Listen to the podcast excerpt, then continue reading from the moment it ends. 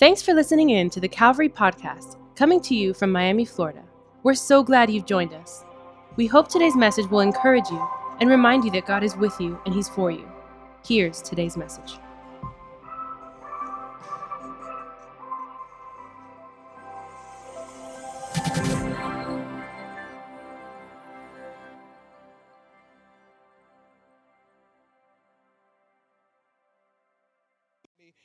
Begin reading in verse 36. This is Jesus. Jesus gets invited over to a dinner. He's a, a, guest at a dinner. Look at what happens. It says, When one of the Pharisees invited Jesus to have dinner with him, he went to the Pharisee's house and he reclined at the table. A woman in that town who lived a sinful life learned that Jesus was eating at the Pharisee's house. And it says, So, so she came she came there with an alabaster jar of perfume, and she stood behind him at his feet, weeping, and she began to wet his feet with her tears. Then she wiped them with her hair, she kissed them, and she poured perfume on them. When the Pharisee who had invited him saw this, he said to himself, If this man were a prophet, he would know who is touching him and what kind of woman she is that she is a sinner. That she's a sinner. We're going to see the rest of that story in just a moment. Out of Luke chapter 7, those couple verses that we read, today I, want to talk to you from this subject or this theme. If you're taking notes, we like to take notes. We believe they check them in heaven. Um, today I want to talk to you, I'm just kidding. Today I'm going to talk to you from this subject break out of the box. Break out of the box. In fact, why don't you touch five people around you and tell them, break out of the box, break out of the box. Break out of the box. Come on. Let's pray. Why don't we close our eyes? We're going to ask God to help us this morning. We're going to talk about Jesus for a little bit, and then we'll go have an amazing day. Cool? Cool. Let's pray. Father, we thank you so much for your goodness, for your grace, for your love with us and toward us. Thank you for this church meeting across three locations today. Thank you for Kendall Campus, West Campus, and City Campus. Thank you, God, for your goodness and your faithfulness. We pray that all across campuses and services today, you would be magnified. God, have your way as we talk about you today. Open up our eyes to see you, Jesus, and that we would understand why we do what we do, why we have a heart for this house. God, we love you. We praise you. It's in your name that we pray. All of God's people say, Oh, come on. All of God's people say, Come on. Can you make some noise for Jesus one more time? Come on. The art of exchange has been happening for centuries, right? People exchange things all the time. Humanity, this is how we began to actually continue to develop and build cities, towns, and ultimately countries. It's because we, we began to exchange things that we needed. For example, if, if I have something that you want, you would buy something from me. That's, that's called an exchange. And in fact, today you can buy something and try to bring down the price. It's called haggling. A couple weeks ago, we were in Jerusalem. 41 of us from church went to Israel, had an incredible time, but we went to the Jerusalem markets. And maybe you've heard about haggling, maybe it exists in your country as well. But you can go to markets and you can say, hey, I, I, I want what you have. And because they want what we have, which is called money, they'll begin to haggle price and they'll begin to say, well, I, let me see if we do this exchange one of the guys on our team, he went into the market, he walked into this one little store and he wanted a rug. And the guy had said, I think, let's say something about a hundred bucks for this rug. And our friend was like, Nope. He had heard that you can begin to haggle in this exchange. And my friend's like, Nope, a hundred dollars is too much. The guy's like, I'll give it to you for 85. My friend's like, Nope, it's too much. I'll give it to you for 75. My friend's like, Nope, I'm walking away. You gotta walk away. If you want to haggle right, you gotta walk away. And so my friend's like, Nope. And my friend began to walk away. And then the guy's like, come on, how much do you want? My friend's like, I'll give you 55. He's like, sold, sold, right? It's an exchange because they want something that you have and you want something that they have. Haggling is kind of also similar to, to bartering. Bartering just means, hey, let's exchange. I have something, you have something, I want that, you want this, let's let's exchange it. I, I think really the art of exchange started, I'll tell you where it started, elementary school cafeterias. Come on, I remember Twin Lakes Elementary in Hialeah, where I grew up, where bartering happened. You would be in the cafeteria, let's say you would be there, and, If you're like me, I used to love the chocolate milk in the cafeteria lunch. And if you drank yours a little bit too fast, you would look down at the table and see who still had their chocolate milk left. And I remember little Jimmy. Jimmy would still have his chocolate milk and and I, my mom used to make some amazing bologna and mayonnaise sandwiches. Come on. Mom made some amazing mayonnaise and bologna sandwiches. And so I would look and I'll say, okay, I, I want your chocolate. And I saw that your mom didn't make you no sandwich. So I'll give you half of my sandwich if you give me the chocolate milk. And the exchange would happen because Jimmy was hungry and I was thirsty. And so we would exchange our goods and our services. Hey, you give me that chocolate milk and I'll give you this sandwich. And since elementary school, this is the way that life is for all of us. When we want something, when we really need something, hey, I'll, I'll i really need that, so I'll do this for that. Now, now that's great. I think that that that's the way of life for most of us and why we work in exchange for money and why we do things in exchange for goods the problem occurs when we try to bring this over to our relationship with god. We think that god works this way. In fact we think that this way of living we think that this thought process we think that this attitude is the same one that's going to work with god. God i'll, I'll give you some of my time. I'll give you some of my gifts, my resources, my finances, only if, and that's only if, you give me what I want. It's a little quiet this morning. Come on. God, I, I, I, promise you, I'll give you this if you just fulfill this request. Come on, we've all done that. We've all done that. Or we've heard people do that. Come on, haven't you heard somebody ever say, God, oh God, if you fix my marriage, God, God, if you fix my marriage, I will serve you all the days of my life. I'll give you everything, God. We've heard people say that. God, if you fix this financial situation that I'm in, oh God, I'll give you all my tithes, my offering, I'll give you everything. God, God, everything will belong to you. God, I'll give you everything. God, if you can fix this situation that I'm in, God, if you can get me out of this mess, I'm in. I'm all in. I'm all in with you. I'll go to Grow Track, every track, four tracks, all tracks. God, I'm in if you give me this, right? And so we begin to have this exchange with God. God, you give me what I need, and I'll give you what you need. Now, there's a problem, though. The problem with bartering with God is that God doesn't work like Jimmy in elementary school. Because Jimmy in elementary school was hungry, and I was thirsty. And so I exchanged something that he needed for something that I needed. I needed another chocolate milk. Jimmy needed a half a sandwich. And so the exchange was reasonable. But when we take this over to God, it doesn't work that way because I'm in need, but there's another person in this exchange that is not in need. God doesn't need anything that I have. And so this is why we can't barter with God. This is why we can't negotiate with God this way because God's not in heaven lacking anything. I'm in lack, but He's not. And so I can't say, God, if you get me out of this mess, I'll give you my gifts, my talents. I'll give you my time. Doesn't work that way because God is not in heaven having a board meeting like, guys, what are we going to do? Jersey still hasn't given up his time, still is not serving on Dream Team. What, Gabriel, you're going to have to go down there. You're going to have to serve at the Calvary Dream Team because this is getting out of control. God is not in heaven lacking. Anybody know what I mean? Like, like God's, God's not saying, okay, okay, I'm waiting, I'm waiting, Ray. Until Ray starts giving, I, I don't know what we do. The gospel needs to go across the earth, but Ray, I don't know what we're going to do. So he's not in heaven like, guys, guys, what are we going to do? I need the gospel to go across the world, but race to isn't giving. I might go and exchange something with him. Because I need his money and he needs me to come through for him.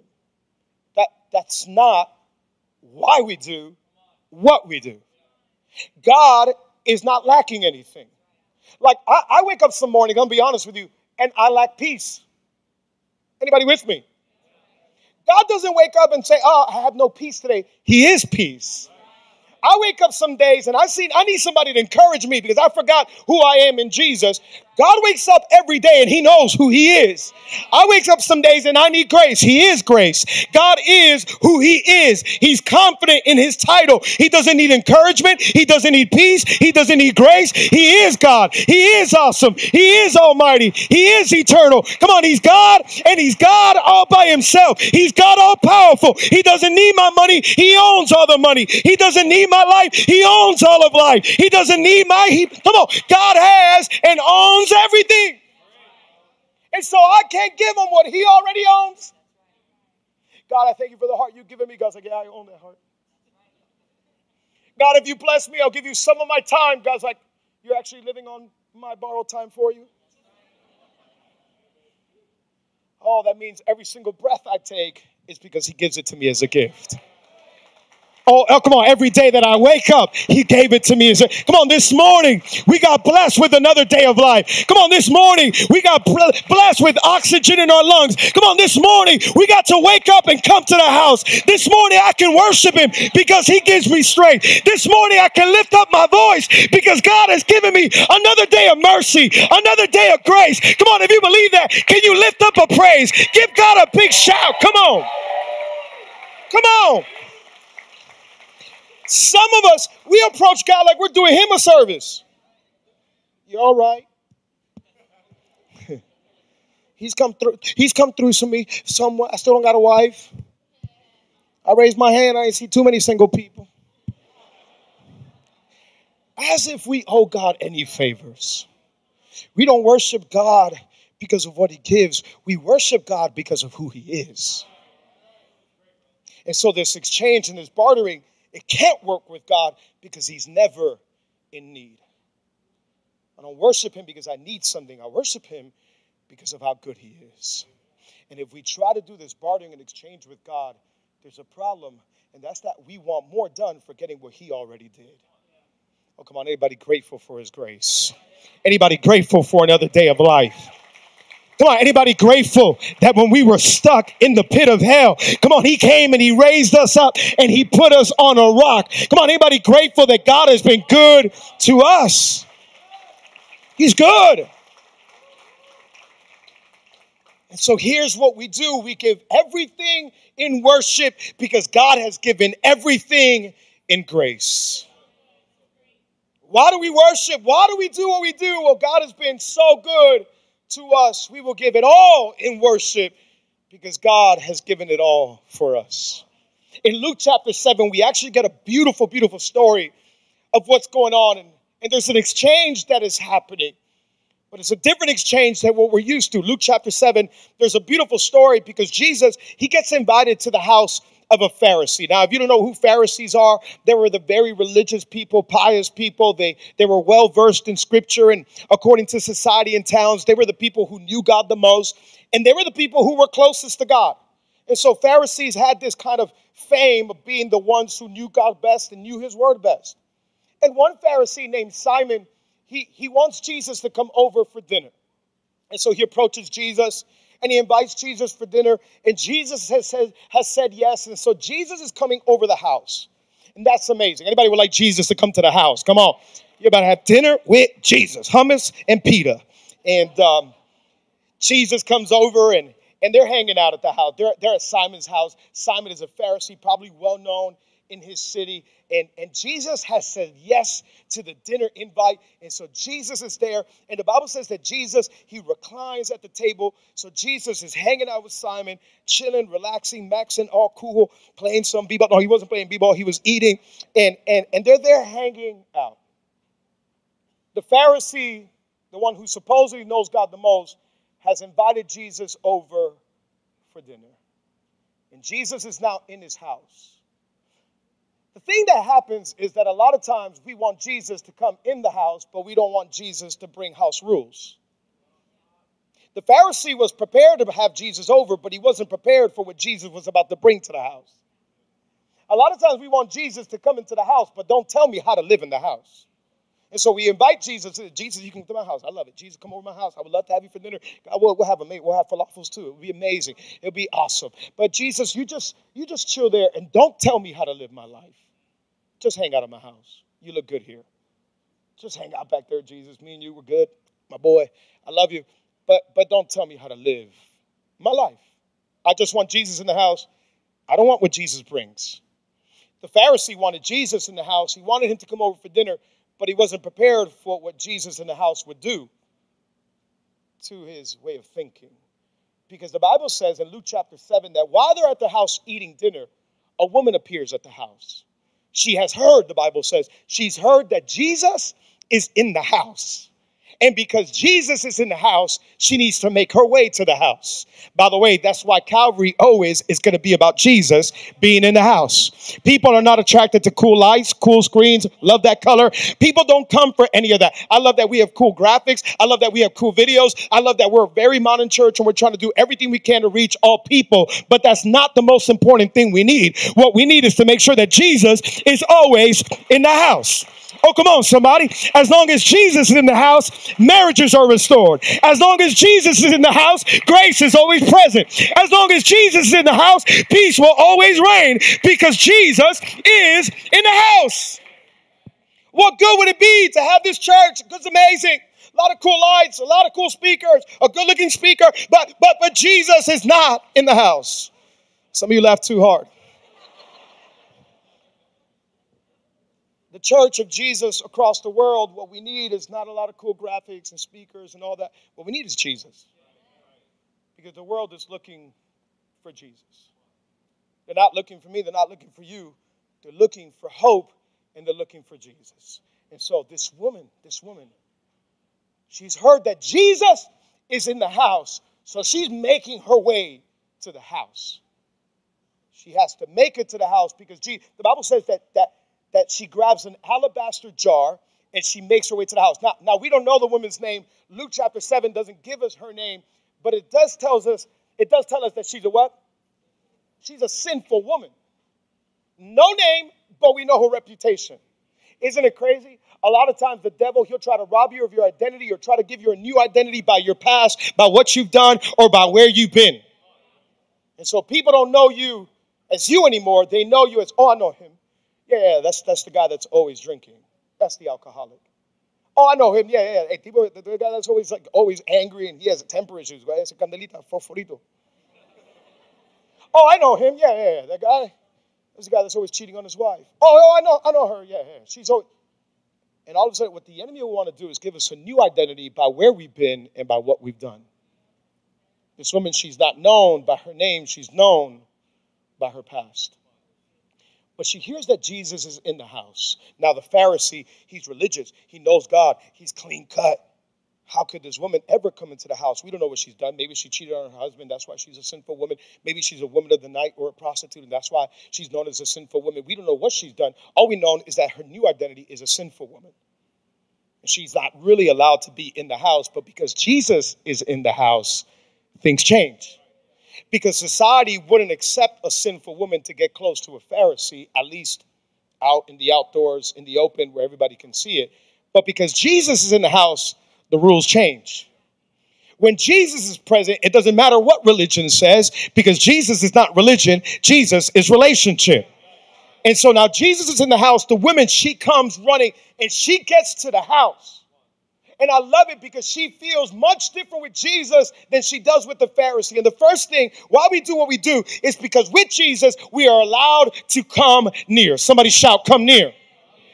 Why? Jesus allows us to come near. Religion would tell you, hey, stay away. You're no good. You should be full of shame and you should be full of guilt because of what you've done, where you've been, your thought process, what you're thinking about doing, things that nobody knows.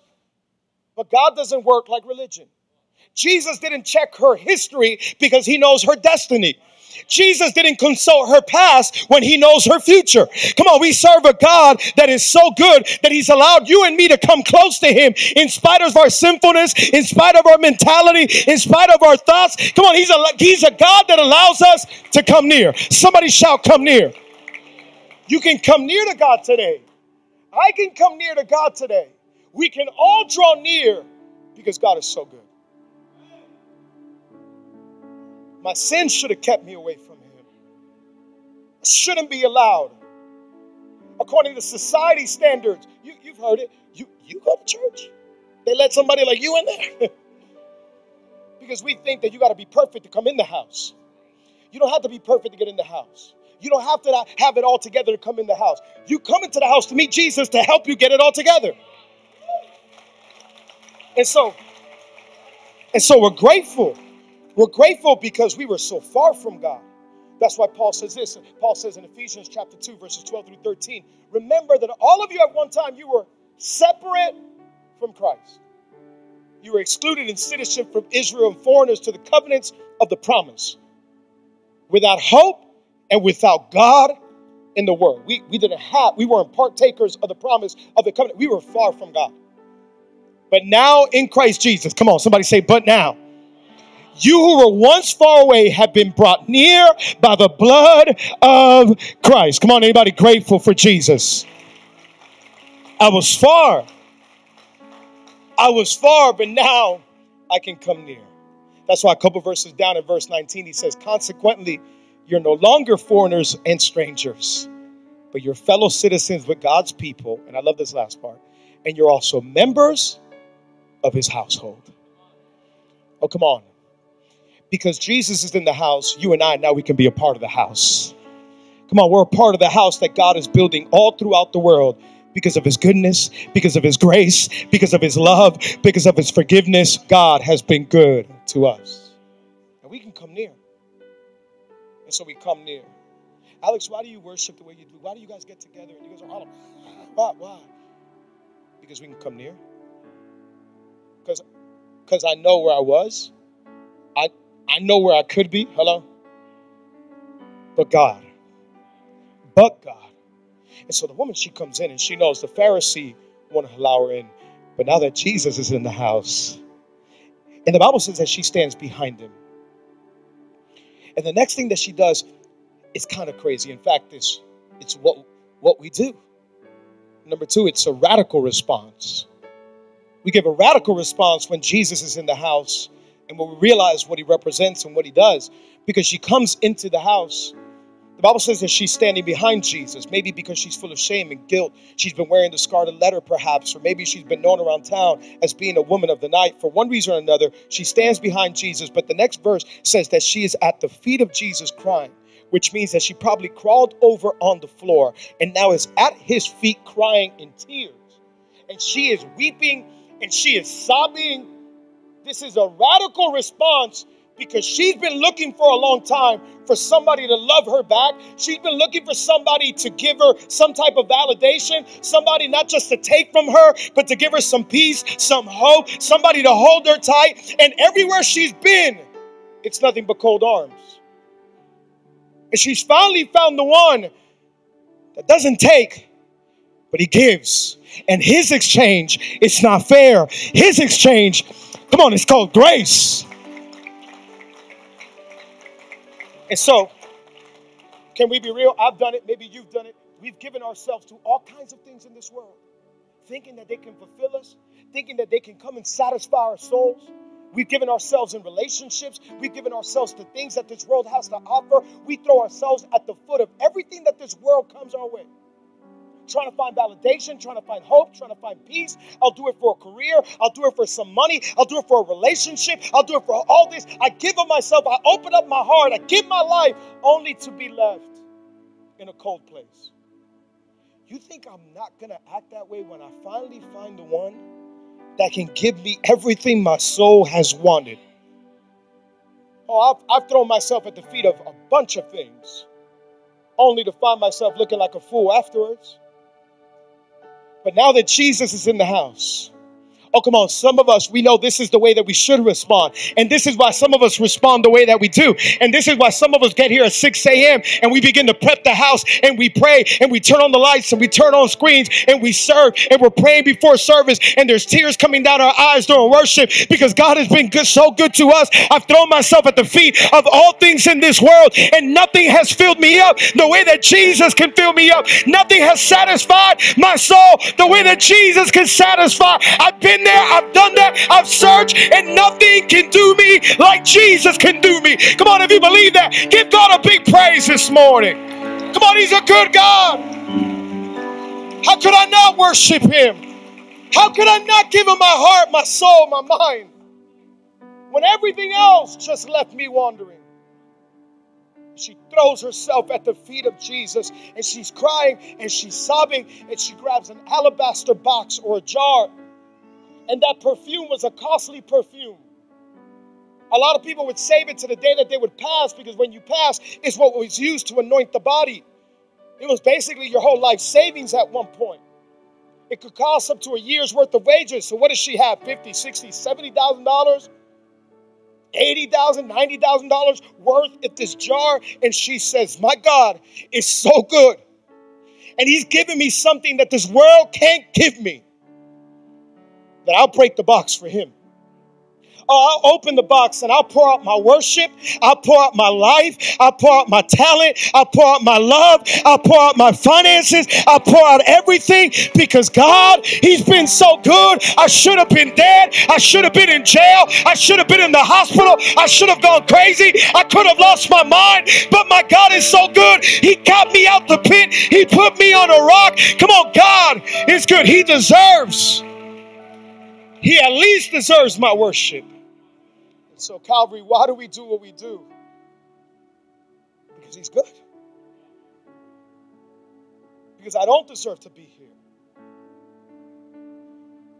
Because my sin should have killed me. Because depression should have gotten the best of me. Because those crazy nights should have ended me. My anxiety could have choked me out. And my financial problems could have made me tap out of life. But, but God Come on, somebody. But God is so good. I don't care what people say, and I don't care if people look at me crazy. I'll cry at his feet and I'll break open my alabaster jar because he gave me life that nothing else can give me. Because he satisfied my soul in a way that nothing else can. I'll give him, I'll give him my life. And so maybe you're searching today. Maybe you're saying, Alex, I've tried and I've tried looking. What can satisfy my soul? Can I tell you? Jesus is in the house. He's in the house. And he's full of love and he's full of grace and he's full of compassion. And he's not here to judge and point fingers, he's here to lend a hand. And he's saying, Come as you are. Come as you are. Come as you are today. Come. You're tired, weary, worn out, full of shame and guilt. Come. Not so you can stay that way. I'm going to help you. But just come. Just come. And so the Pharisee's tripping. Luke chapter 7, verse 39. It says that the Pharisee, he thinks to himself, if this guy is really a prophet, he wouldn't let this woman touch him. Jesus, he can hear all things. By the way, there's not only one sinner in the picture, there's two sinners. One's on the floor and she's known as a sinner, the other one's at the table judging the one that's on the floor. One's full of sin for being either an adulterous woman or a woman of the night, the other one's at the table full of pride and comparison. And so there's two sinners in the picture. And Jesus, he tries to give an example. In Luke chapter 7, look at verses 44 and on.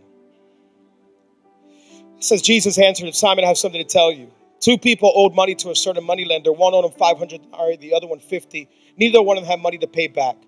So he forgave the debts of both. Which one will love him more? The Pharisee Simon replied, Well, I suppose the one who had the bigger debt. And Jesus says, Well, you've judged correctly. Two people had a big debt, but the one who owed the most, he's probably going to love the guy who forgave him the most. Jesus says, You're right. Verse 44. Then he turned toward the women and he said to Simon, Do you see this woman? I came into your house and you didn't give me any water for my feet, but she wet my feet with her tears and wiped them with her hair. You didn't give me a kiss when I came in, but this woman, from the time I entered, has not stopped kissing my feet. You didn't put oil on my head, but she's poured perfume on my feet. Therefore, I tell you, her many sins have been forgiven, as her great love has shown. As her great love has shown. Another translation says, These are acts of love because she understands this. But whoever has been forgiven little loves little. You can say you love, but love comes with action. Love requires action. Because you and I, we can come in here and we can we can give something to somebody, you can give without love, but you can't love without giving. Whatever you love, you'll give yourself toward it. And so I can't say I love my neighbor if I never have action behind that statement. I can give to my neighbor without loving him, but I can't love him without giving him. And so I wonder today if we really understand what God has done for you and for me, because when we do, love requires action. Why do we do what we do as a church? Why do we have 300 plus people on Dream Team that set up our campuses, set up every service? Why do we get in here and pray first thing in the morning as a Dream Team together? How come all week we work long? It's so that people may know Jesus because he's been so good to us. And because we love him and we understand this, it requires acts of love. Let's pray. Father, we thank you.